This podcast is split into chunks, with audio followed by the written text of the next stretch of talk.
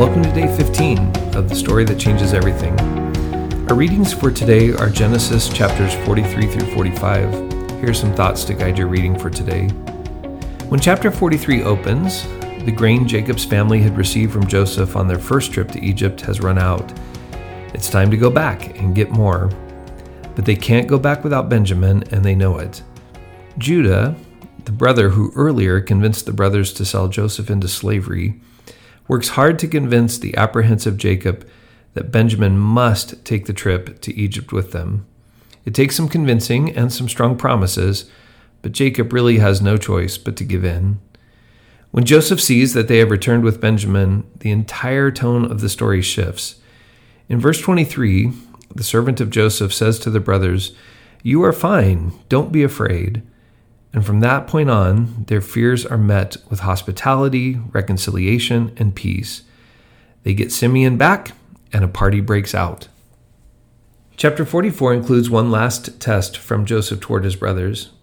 He once again secretly returns their silver, only this time he has a silver cup used for divination placed in Benjamin's pack.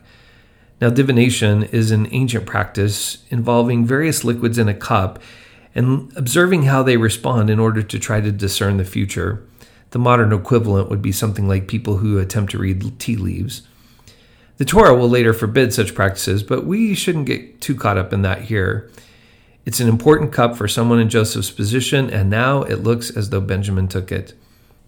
Notice after the trap is sprung and the cup is found in Benjamin's sack that the brothers all return to Egypt with him. Judah, again, takes the lead and gives the longest single speech recorded in Genesis. Pay attention to three key pieces.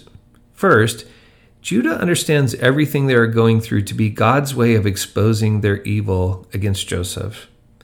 And secondly, Judah and his brothers no longer resent their father's favoritism toward one of Rachel's sons.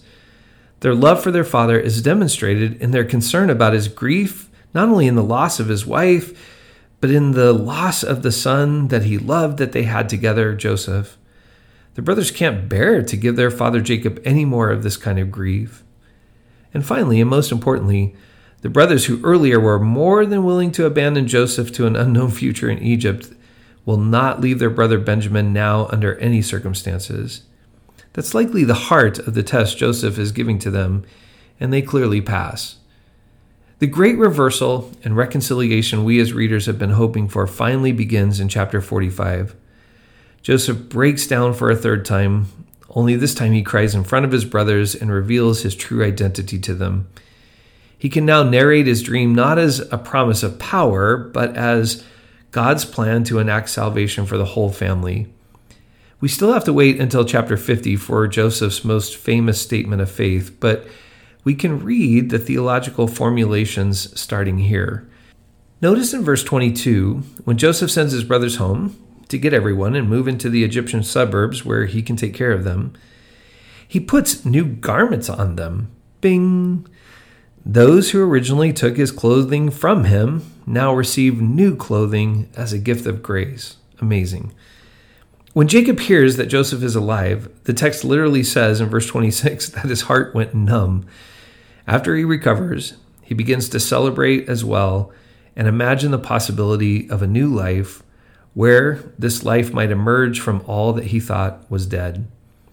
How beautiful is this story of reconciliation! Joseph's speech and actions toward his brothers imagine a world where rather than making sure scores are settled and people get what is coming to them, Grace is dispensed freely, even upon those who may not deserve it. That's the way these texts want to shape our imaginations. So read them carefully and playfully, looking for things you've never seen before. Listen to what the Spirit might say to you through the text today. Journal some of your reflections, questions, and prayers, and learn to live like Joseph with an imagination of grace. We're getting close to the end of the first book. Tomorrow's readings are Genesis 46 through 48 and Psalm 7. I'll see you tomorrow.